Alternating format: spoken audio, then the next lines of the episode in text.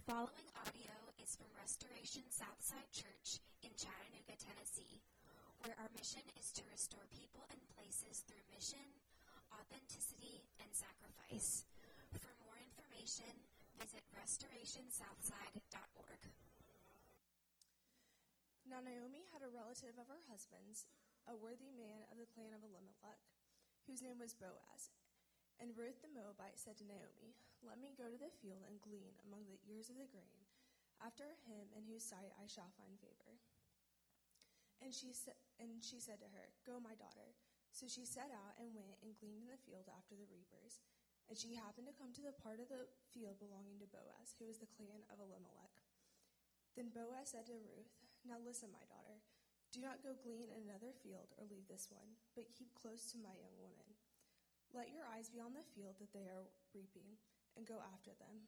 Have I not charged the young men not to touch you? And when you are thirsty, go to the vessels and drink what the young men have drawn. Then she fell on her face, bowing to the ground, and said to him, Why have I found favor in your eyes, that you should take notice of me, since I am a foreigner? But Boaz answered her, All that you have done for your mother in law since the death of your husband has been fully told to me, and how you, how you left your father and mother and your native land and came to a people that you did not know before. The Lord repay you for what you have done, and a full reward shall be given to you by the Lord, the God of Israel, under whose wings you have come to take refuge.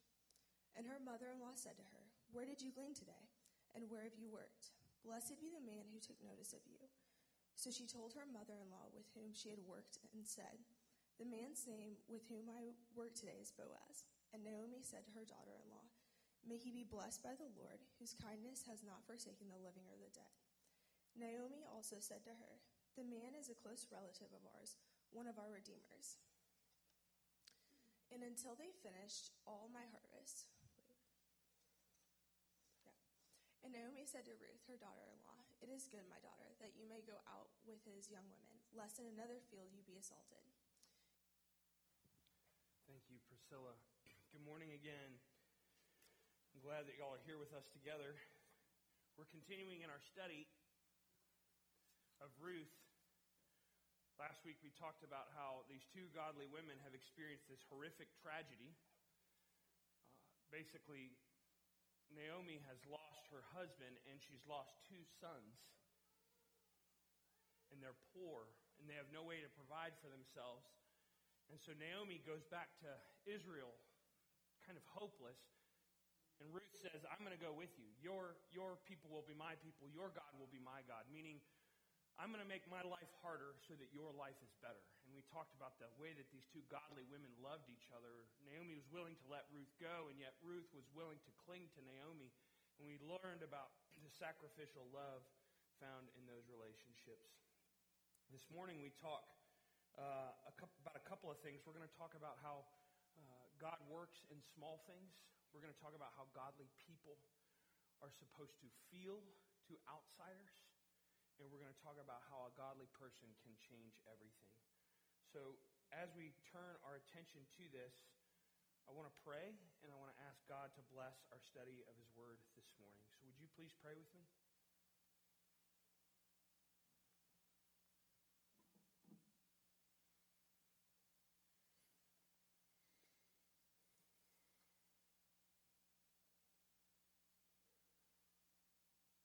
Lord, would you have mercy on me, a sinner? I thank you and I praise you for your word and your Holy Spirit, and I ask that you would pour yourself out on your people. That those who are in this room and are so discouraged about their sin, so beaten down and figured there's, there's no hope for them, would you fill them with hope? For those who are lonely and left out, I pray that you would cause them to feel loved and accepted and welcomed. For those who are experiencing pain, would you comfort them with the reality that you're the Father of all mercies and the God of all comfort? God, if I just stand up here and talk, nothing will happen. And so we beg that you would move by your Holy Spirit in the hearts of your people, as you do so often. It's in Jesus' name that we pray. Amen. About seven years ago, I was serving as a pastor in Houston, Texas, And Aaron and I had enjoyed our time in Houston. It was a great call, and it had been a sweet place for us to live. We had moved there when Knox was six years old, and then we added Cormac to our family, and we loved the people of Texas. Uh, but I was looking for a new job at that point, seven years ago, and I was sort of looking for a different call, a fresh challenge. I'd wanted to go back to Lookout Mountain Presbyterian Church. Lookout Mountain Presbyterian Church was where I served as a volunteer, and then I served as an intern under Joe Novenson, and I had always wanted to go back there. In fact, I almost got to go there right after seminary, but they couldn't quite get a job offer together in time for us when we needed medical bill, excuse me, medical insurance. And so we just narrowly missed each other, and we were both sad about it. So fast forward from that point to three and a half years later, and I'm looking for another job. And I'm kind of wondering what will be next, what kind of calling will be next, where in the country will we go? And I'm a little overwhelmed. And so I called Joe Novenson, who's an old mentor of mine, and he's a pastor at Lookout Mountain Presbyterian Church, and I tell him about how we're looking for a new call and about how we don't know what's next and we don't know where we should move. And Joe listened to me and he loved me. And he said, Jared, I know God is going to take care of you. And he said, And you know what? Just last night, the session of Lookout Mountain Presbyterian Church voted unanimously to open another pastoral position at Lookout Mountain Presbyterian Church. And I said, You got to be kidding me. The timing. Just last night, I call my mentor, sort of begging for guidance and wisdom about where I should go. And the night before, he has a meeting in which his church is opening up a pastoral position. I said, You got to be kidding me.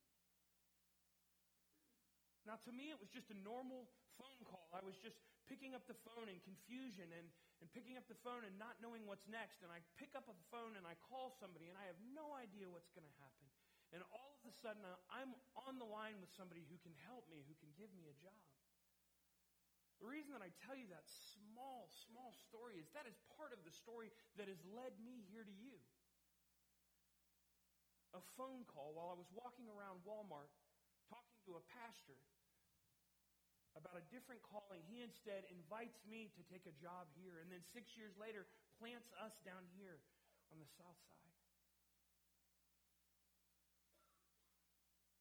It is tempting to think that the huge moments in your life will be what lead you through. That life is this huge question mark, but the huge moments, those are the things where you will see God work and God move. And this story is the opposite of that. This story gives us a picture that God works in little things, in mundane things, but He's no less sovereign over our life and our world. The day I call my mentor, the night before, they open a job. Ruth happens to get out of bed and decide to go to work, and she just happens to find herself in Boaz's field. The only person in the entire world who can redeem her story because he is a blood relative, not of Ruth, but of Naomi. He's wealthy enough to take on the financial burden of it would be to have these two women at that time in his home to care for them. And Ruth reads like this. It, it reads small in the details, as if you're, you're not paying attention, you'll miss it. You see, we all struggle to understand what God is up to. But because of who Jesus is, we can find rest in him. First of all, I want to explain to you God's power in small things. God's power in small things. Look with me through verses 1 through 3. Now, Naomi had a relative of her husband's, a worthy man of the clan of Elimelech, whose name was Boaz. And Ruth the Moabite said to Naomi, Let me go to the field and glean among the ears of grain after him, in whose sight I shall find favor. She said to her, Go, my daughter. So she sent out and went and gleaned in the field after the reapers. And she happened to come to the part of the field belonging to Boaz, who was of the clan of Elimelech. I know it could, you could just barely miss it, but what the author's doing, he's saying, and it just happens that this woman goes and accidentally finds herself gleaning in the field of the only person on planet Earth that can help her. We saw a little bit of this in chapter 1, verse 22. It said, So Naomi happened to return from Moab, accompanied by Ruth the Moabite, her daughter in law, and happened to be arriving in Bethlehem as the barley harvest was beginning. You're seeing these, what looks like chance, these circumstances sort of start to unravel and show us what God is really doing. It just happened to be in Boaz's field. In other words, if you translate that phrase specifically in verse 3, it says this. It says the word chance twice. It says, As luck would have it, she chanced upon the field. As luck would have it, she chanced upon the field. I want to show you one other cool thing here in the text. They keep saying the man's name Elimelech, right? Elimelech. Well, Elimelech is passed away in a different country. We already covered that in chapter 1. Why in chapter 2 is he bringing it back up and bringing it back up? Because do you know what Elimelech's name means? My God is king. My God is king. And so the author is just hinting at us, my God is king. So listen to him, me read it this way. Now Naomi had a relative of her husband's, a man worthy of the clan of my God is king, whose name was Boaz. And Ruth the Moabite said to Naomi, Let me go to the field and glean among the ears of grain, in whose sight I shall find favor. She said to her, Go, my daughter. So she went out and gleaned in the field after the reapers, and she happened to come to the part of the field belonging to Boaz, who was the clan of my God is king. You see it? The author is trying to say that in the small details of life which go overlooked, God is meeting your needs and He's caring for you. You see, Ruth's whole world is broken.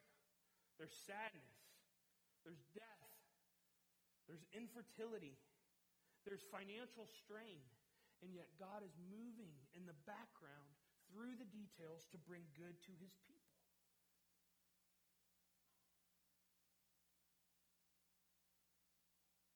Even though Ruth is hurting, and even though these things seem mundane, God is proving that he is still king over Ruth and Naomi. Let me give you another example of small things like this. I think it was about four years ago, uh, I got the opportunity to go and sit in the hospital.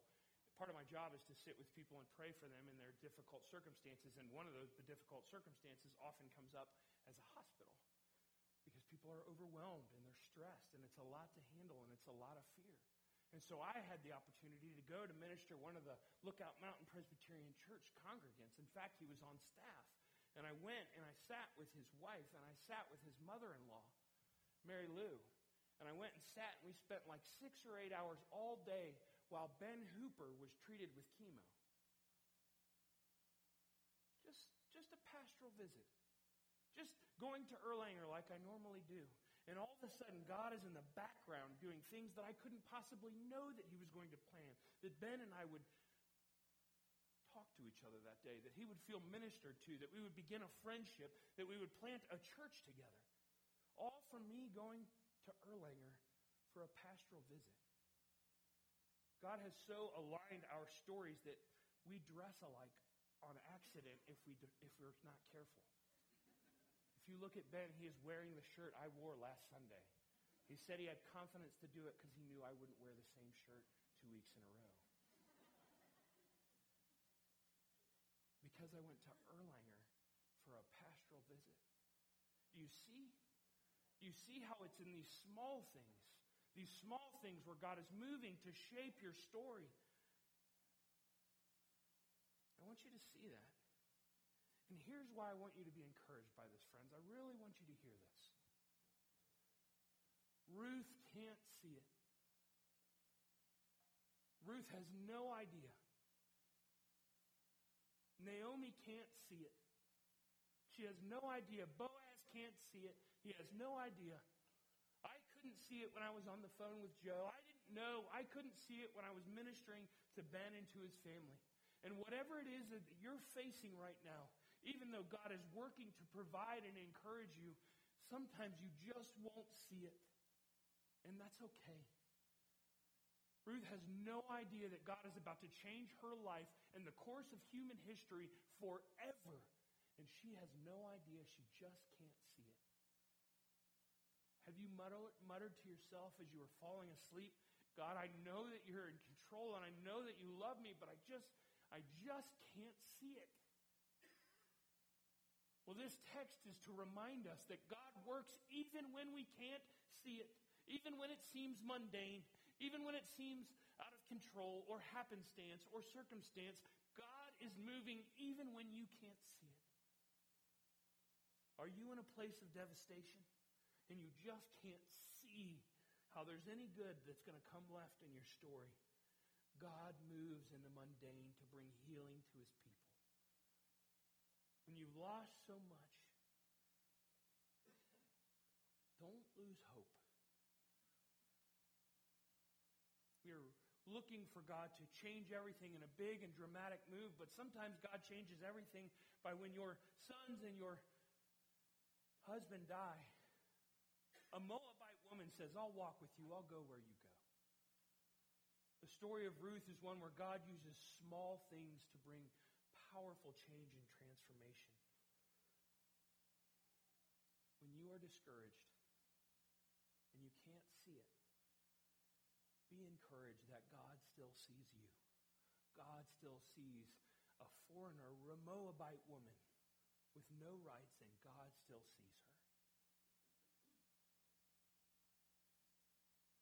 But Ruth does act. She does something to move. You see, Look with me again and 2. It says, And Ruth the Moabite said to Naomi, Let me go to the field and glean among the ears of grain after in him in whose sight I shall find favor.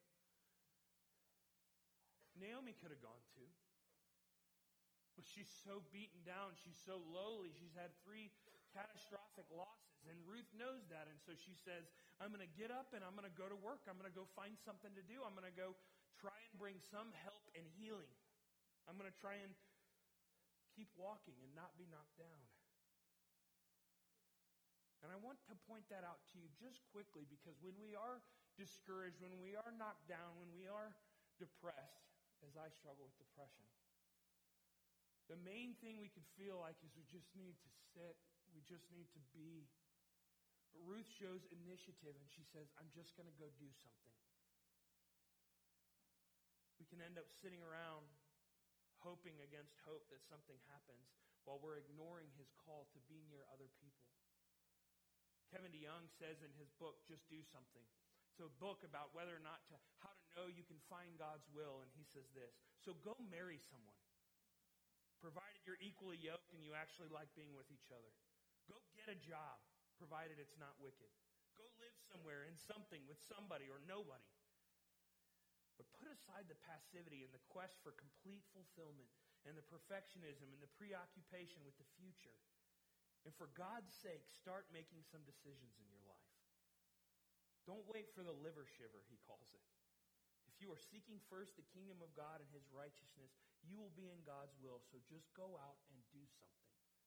It's what Ruth is doing ultimately. She doesn't know how to provide for them financially. She doesn't know what's going to happen. She, don't know, she doesn't know how she's going to be treated, but she gets up and she goes and does something. Friends, we often think God's will is 40,000 feet away from us behind a dark curtain. And if we guess and we pray and we think and we reflect, we might be able to get a glimmer of it. Friends, God's will for your life is six inches in front of your face. God's will for your life is rolling out of bed when you feel like not rolling out of I'm not talking about introvert, extrovert. Of course, people need different amounts of rest and recharge. What I'm talking about is that Ruth steps up, works all day, she has no idea what's happening. She just knows she has to be present. So we see God working in the background, in the mundane. We see God actually working through what Ruth does herself, which is get up and go.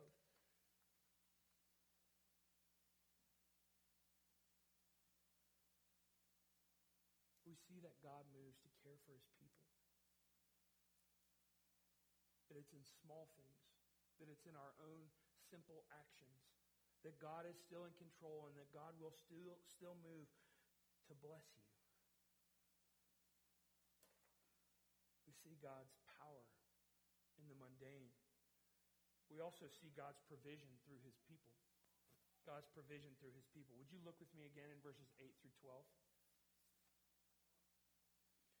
Then Boaz said to Ruth, Listen, my daughter, do not go to glean in another field or leave this one, but keep close to my young women. Let your eyes be on the field that they're reaping and go after them. Have I not charged the young men not to touch you? When you are thirsty, go to the vessels and drink. And the young men have drawn.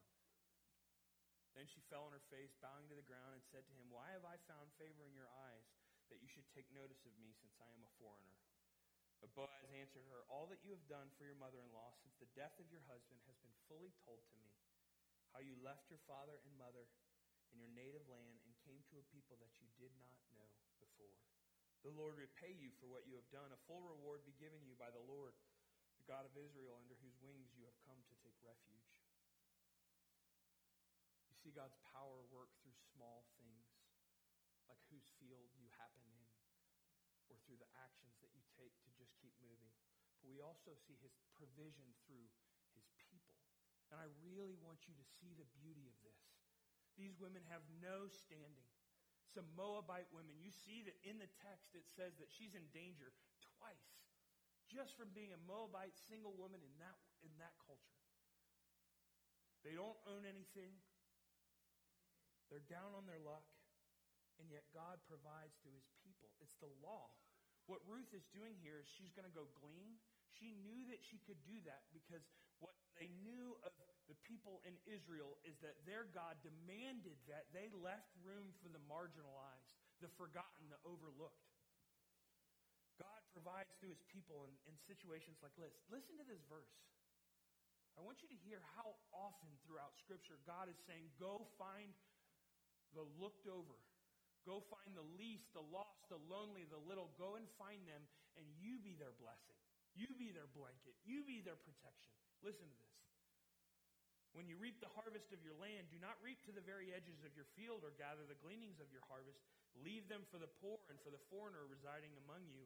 I am the Lord your God. Proverbs 31 Speak up for those who cannot speak for themselves, for the rights of all who are destitute. Speak up and judge fairly. Defend the rights of the poor and the needy. Isaiah 1 Learn to do what is right and seek justice. Defend the oppressed. Take up the cause of the fatherless. Plead the cause of the widow. James 1:27 is this religion that God our Father accepts as pure and faultless is this is to look after orphans and widows in their distress and to keep oneself being polluted from the world. What I'm trying to explain to you is that God wanted his people to feel safe and just and generous to the outside world. Let me ask you, is that how Christianity is viewed? That if I'm hurting, or I'm small, or I'm confused, or I'm making mistakes, I should go and get myself near the Christians. I'll really be safe there. Friends, I don't think that's our reputation. God wanted us to be a, a refuge for the overlooked, for the marginalized, for the ones who make mistakes. He wanted us to be a refuge, and instead of being a refuge, we're seen as someone that will come and hurt you if you get near us. We see the overseer knows that he's supposed to let her glean in the field. We see Boaz knows that he wants to glean in the field. He actually takes more steps. Are we the kind of church that people with no standing no promise, no prospects would know they were safe in this room. That is my hope and prayer for us. If we do anything, that's what I want us to do. I've used this movie, The Greatest Showman. It's Hugh Jackman, and even if you don't like musicals, um, you should go and see The Greatest Showman.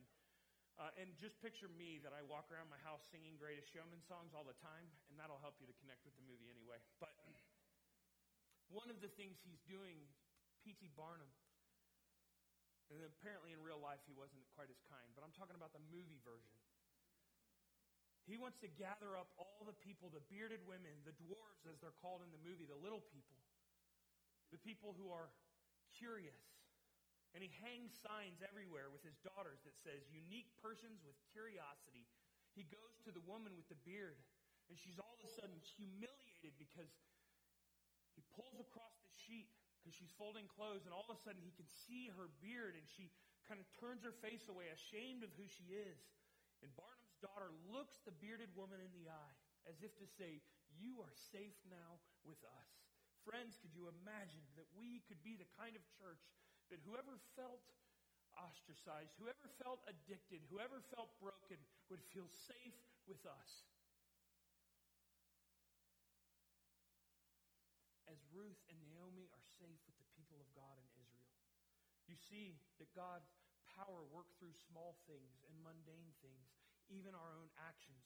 You see God's provision through the people of God that we're supposed to be a kind of people that other people want to be near. And lastly, I want you to see this God's protection through a person. God's protection through a person. Look at verse 8, and then we're going to jump to 19 and 22.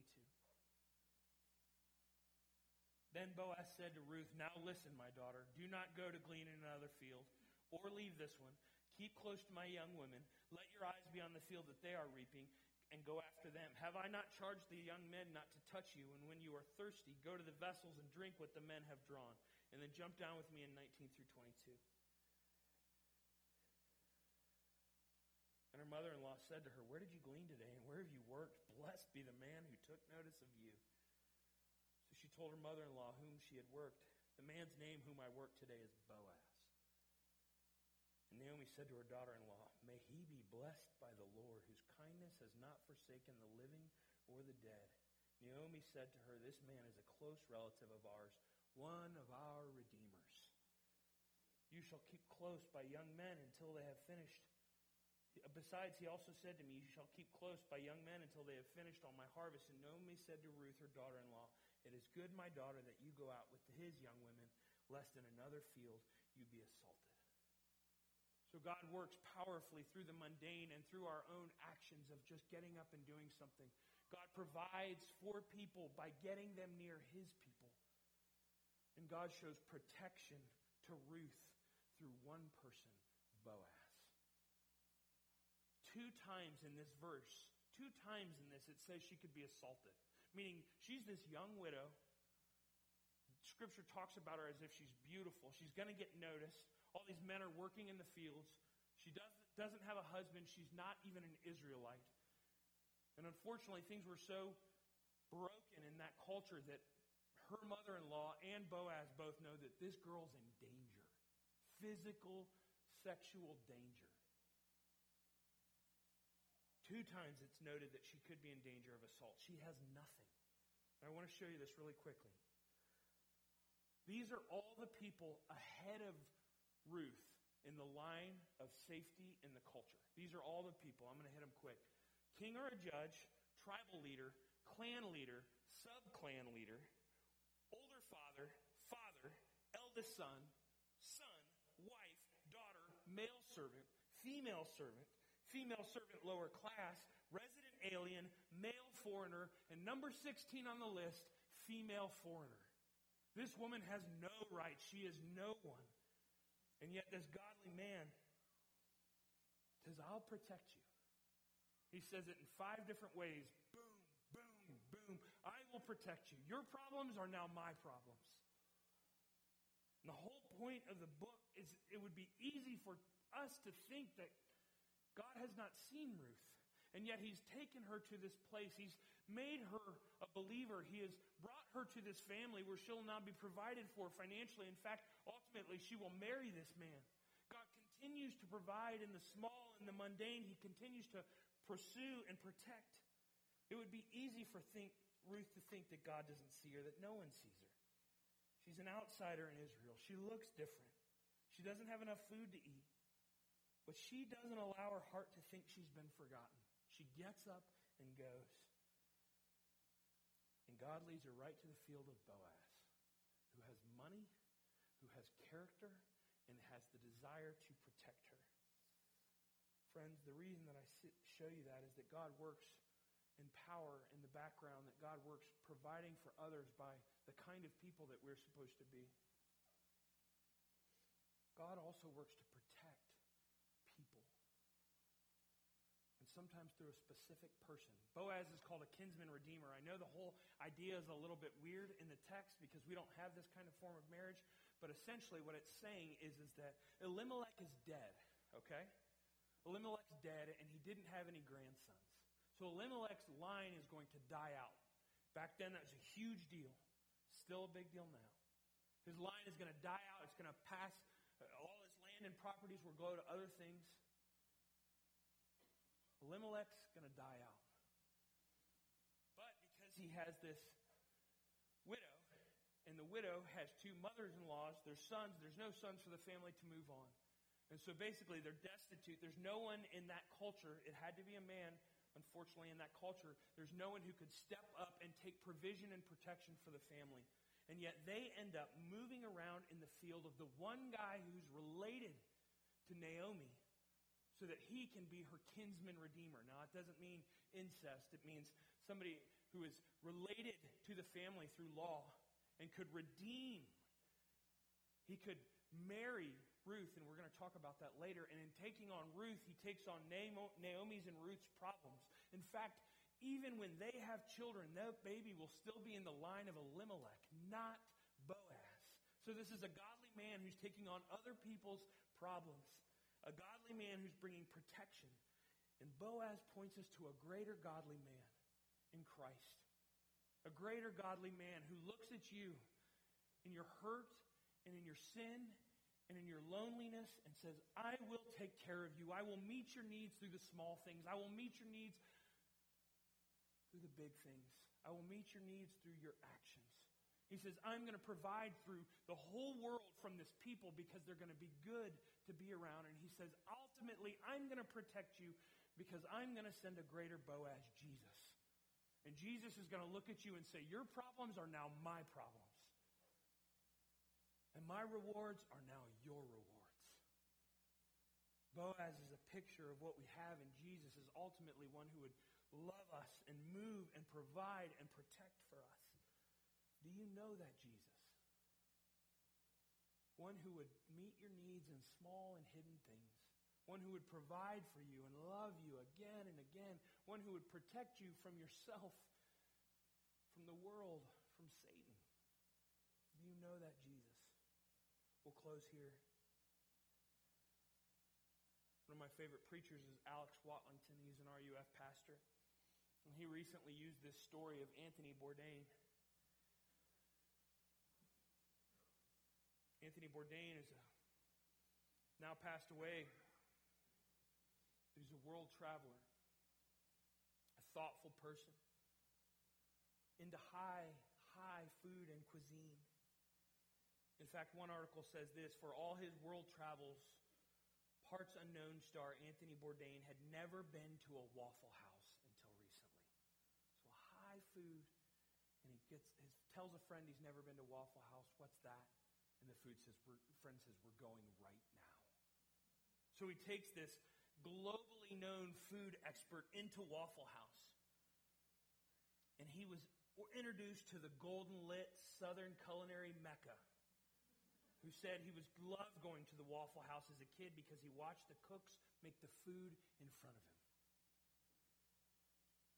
The restaurant appears to have left its mark on Bourdain. As he so eloquently describes the Waffle House in the introduction to the video, it is indeed marvelous. An irony free zone where everything is beautiful and nothing hurts. Where everybody, regardless of race, creed, color, or degree of inebriation, is welcomed. Its warm yellow glow, a beacon of hope and salvation, inviting the hungry, the lost, the seriously hammered across the South to come inside a place of safety and nourishment. It never closes. It's always faithful and it's always there for you. Friends, what if they could say that about us? Regardless of creed, color, or race, or struggle or sin pattern, that we will always be open. Always be there for you. As God shows his providence and his provision for these people, he shows it in our lives too. Would God let it be true that we would be like Waffle House? Always there for you, always faithful. Let's be that kind of church. Let's pray.